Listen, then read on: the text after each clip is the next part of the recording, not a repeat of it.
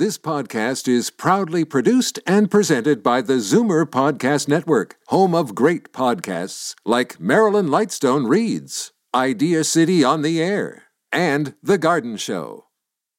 You're listening to an exclusive podcast of Fight Back on Zoomer Radio, heard weekdays from noon to one. You're listening to an exclusive podcast of Fight Back on Zoomer Radio, heard weekdays from noon to one. Now, Fight Back with Libby Znaimer on Zoomer Radio. Good afternoon. Well, it was a stunning defeat, unprecedented in Canadian politics.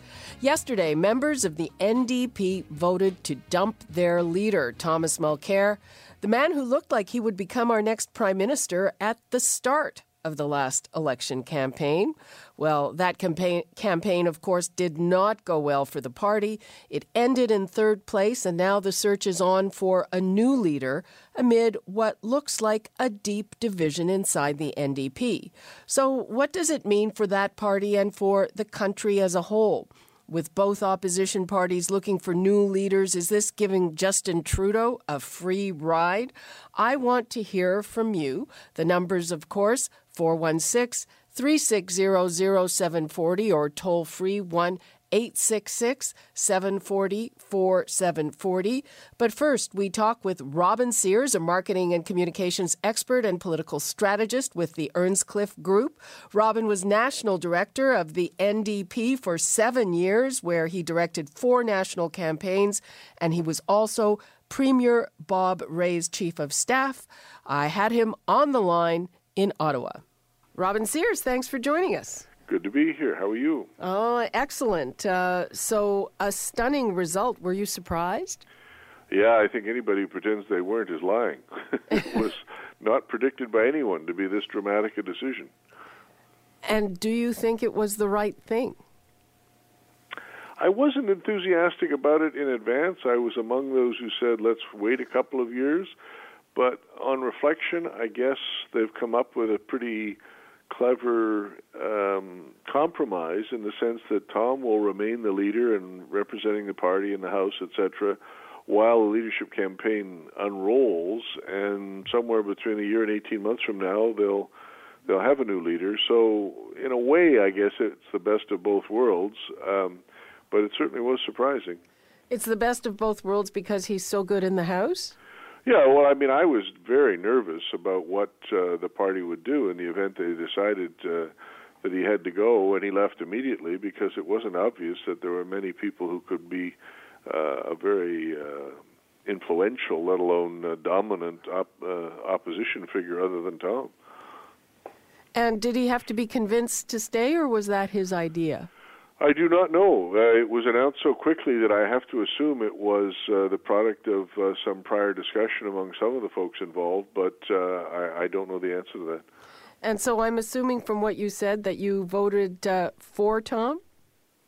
I didn't vote, uh, and I, if I had, I probably would have voted for Tom, yeah.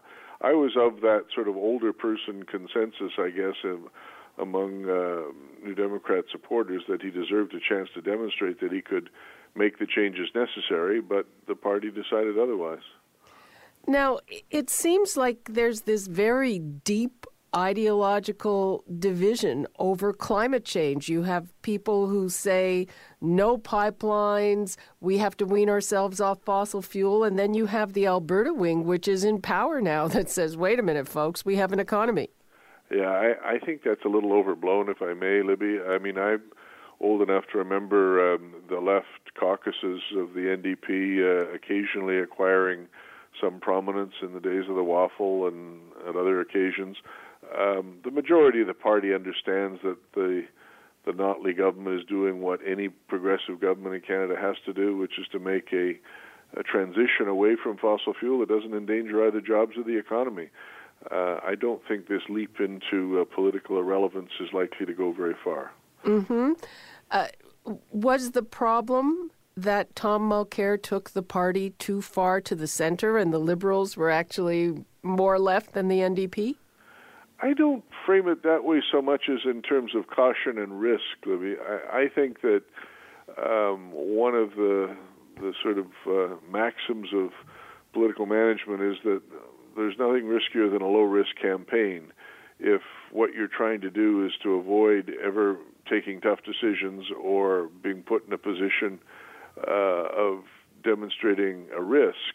And I'm afraid that's what happened to Mulcair and the NDP more than any ideological division. The Liberals, to their credit, took a big risk on announcing the deficit spending. Um, I don't think that was a um, a progressive initiative. Selling your soul to the bond market isn't necessarily left or right; it's just dumb. Um, but I do think that they were they were brave and bold in the way they framed their their campaign offer, and the NDP was too cautious. Uh, and uh, was a lot of it personal? I mean, uh, he seemed to, he's great in the House, but he seemed to have trouble, you know, making that kind of a connection with people. I think that's a fair comment. I mean, what I have often said is that New Democrats, because they can't look forward to many election victories, when they're assessing their leader, they really have to love that person because they're accepting their performance on a different measure than celebration on election night. And if they only respect you as opposed to love you, then it's hard for that connection to survive electoral defeats. And in addition to that, uh, both Jack Layton and, and Tom Mulcair, for the very first time, set the bar very high. They wanted to win government. And so, in some respects, he suffered uh, a judgment on a test that he himself had set. Well, it was very high expectations, but remember at the beginning of the election campaign, the polls made it look like he might well be the next prime minister. And I think that's a very important thing for the party not to forget, which is that Tom did take the party for the first time in its history into a position of national contention uh, for a period of time that included uh, a long chunk of what would have been a normal length of election campaign. We just had one that was twice as long as normal. Uh, and for that, he deserves enormous credit. Um, the NDP has never previously been able to claim that it was the considered choice of a plurality of Canadians to govern Canada. And once they've they've seen that bar, I think the determination of a majority of the activists in Edmonton is that they're not going to give up that dream. They're going to fight to get back to that place. Mm-hmm. Uh, how much of this is people looking south of the border, looking at Bernie Sanders, an avowed socialist in the United States of all places, and thinking, you know, we need our own Bernie? I'm sure that is an enthusiasm of some people. It's not mine.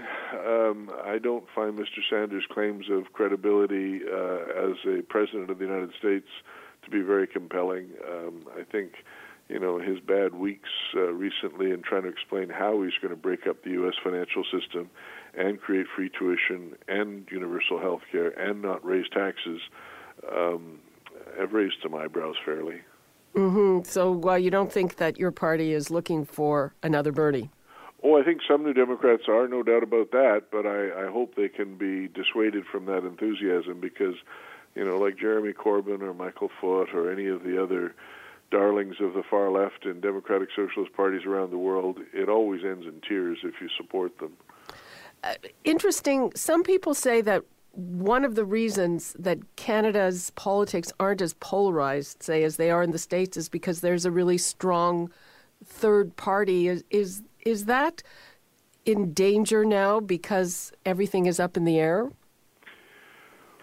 Uh, well, I agree with the first part of the question, but not the second. I mean, the Americans are unique among the advanced democracies in only having two major parties, and it's not a good idea, as we are observing in their campaigns in the U.S. this year, where each party is basically struggling through a civil war internally while trying to mount a general election campaign offer. And that's a product of trying to cram the entire political spectrum into two organizations. It just doesn't fit. Every other democracy has, you know, four, five, six, seven parties because there are many different flavors of democratic value and choice. And I think in Canada, we're not likely to go below four or five ever ourselves. Uh, and and that's just realistic in terms of the, the spectrum of ideas that people have. You can't force everybody under two tents. Uh, but with with two party leaderships in question. Um, have we just handed Justin Trudeau another mandate? Well, it depends entirely on what the parties decisions are, doesn't it? I mean, if uh, the Tories come up with a, an impressive leader, and so does the NDP, the answer is no. If they uh, indulge their uh, their most uh, uh, tribal fantasies, you know, libertarian conservatives and super left wing uh, New Democrats, yes, the Liberals will be smiling. I rather doubt that either party would be so silly. But how often is a new leader? I mean, usually they lose their first election, do they not? No, I don't think that's true. Mr. Mulroney didn't. Uh, Mr. Chrétien didn't. Mr. Trudeau didn't. Um, no, I, I think it's conceivable entirely that uh, one of the two new opposition leaders could become the next prime minister. I grant that the odds are are against it, and that Canadians typically like to give their governments two swings at bat. But uh, uh, remember, Pierre Trudeau. Uh, our current prime minister's father uh, was reelected the very first time by less than 2,000 votes across Canada. Finally, um, who do you think are likely leadership candidates? No idea. okay, let me let me. Uh, uh, Olivia Chow. No. Um, Andrew Cash. Possibly. Peggy Nash. Possibly. Uh, let's see who else. Um, you don't. You have no idea. No, I, no I, favorites. I, I don't have any favorites, and I'm I'm frankly delighted that the party has given itself as long as 18 months to make the decision, because it will allow some people who may not be on anybody's A list right now to emerge as potentials, and others who think they have potential to demonstrate that they shouldn't. So uh, I think everybody should just be patient and watch carefully how the process unfolds. I'm confident that uh, several serious candidates will emerge, and the party will make its judgment. Okay, Robin Sears, thanks so much. Good to talk. Great to talk to you. Thanks. Bye. Bye.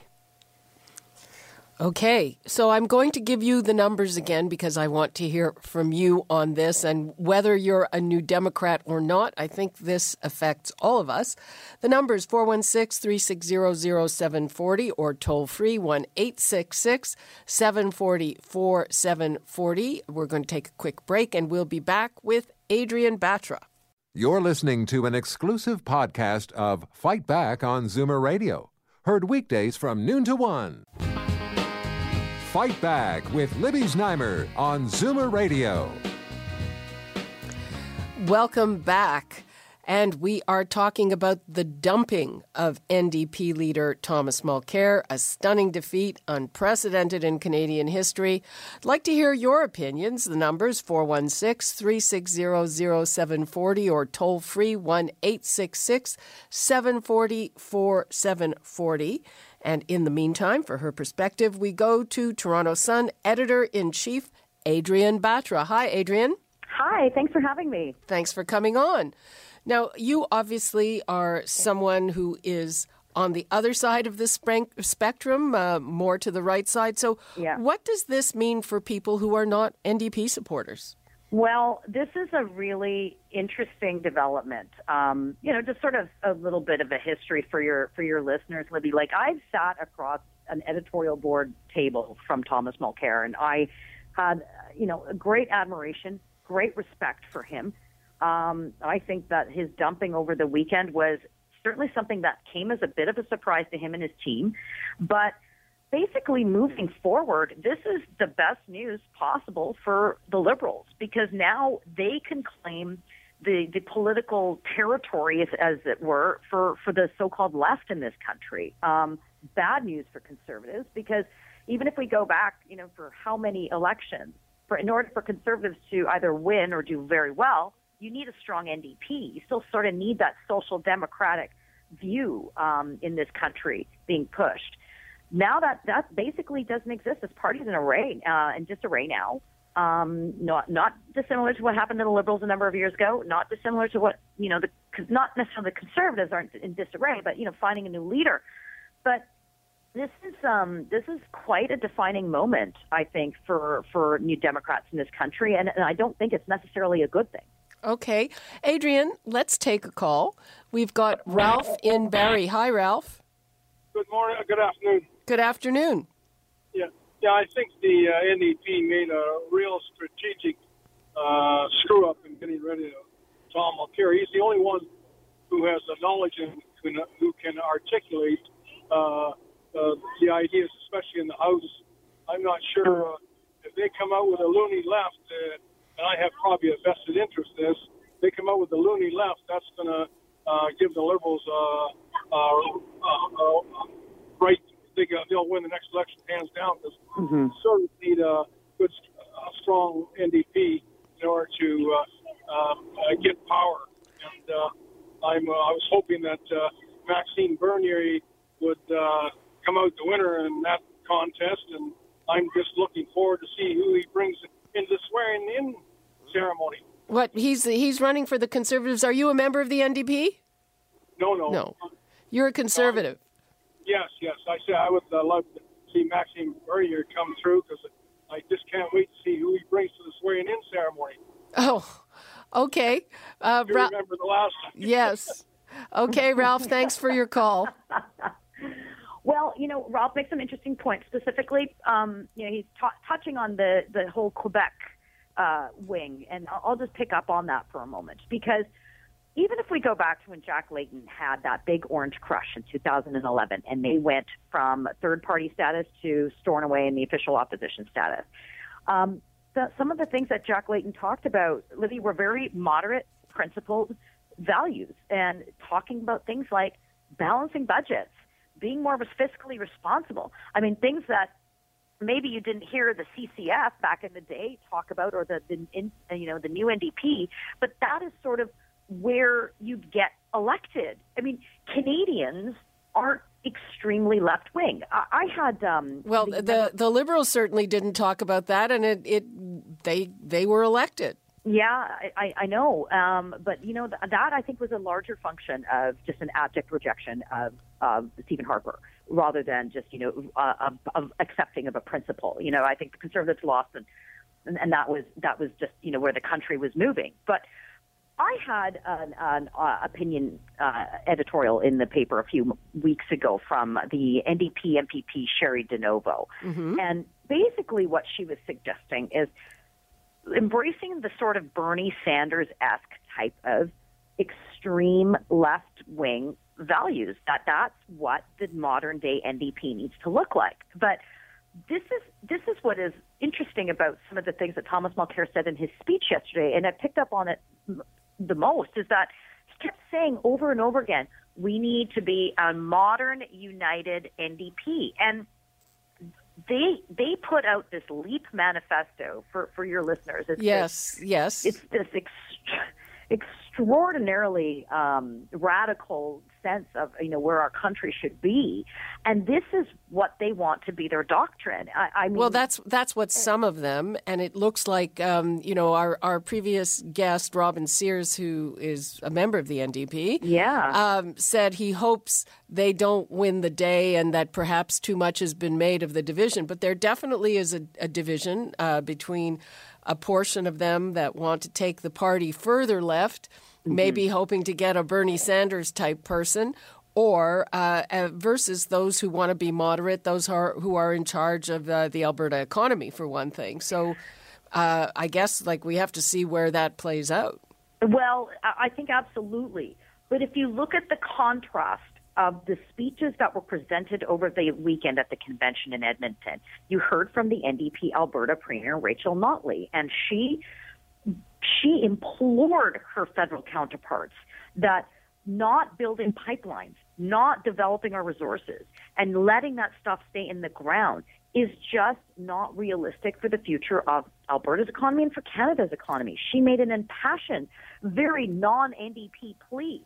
It seems to me that it fell on deaf ears because the party is just you know they they are are very much prepared to steer so far to the left that um, any reason or rationale um, has, has gone by the wayside. And so I, I mean, I, it's disconcerting to be sure, but it is um, heartening to see someone like Rachel Notley stand up um, for our resource sector. I, I mean, frankly, of all people that's doing it, but she also understands the politics of this. She's the first NDP um, premier elected in Alberta's history. She likes governing.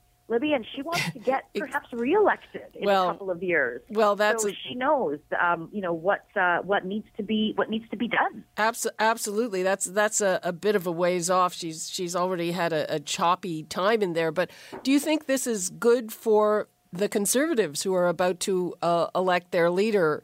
And um, does that mean that they will really have a chance to differentiate themselves from two parties that are, you know, quite a bit on the left, especially if the NDP goes this way. Yeah, I think it's only problematic for the conservatives, Libby, in that very rarely in Canadian history do you have a successful conservative government or a winning conservative uh, government unless you have a strong NDP, because this is a three-party country. Right to split so the I vote. I, yeah, to split the vote, and I think that it's going to be very hard for the Conservatives moving forward. Now, with that said, they have an opportunity themselves, the Conservative Party of Canada does, to present, um, you know, a more thoughtful alternative to the Liberals. And maybe there are a lot of Liberals that held their nose and voted for Justin Trudeau in this last election that might be sort of those, you know, red Tories that went Liberal. And maybe in a few, couple years' time, they'll uh, be prepared to look at a new leader and, and see what the Conservative Party has to offer.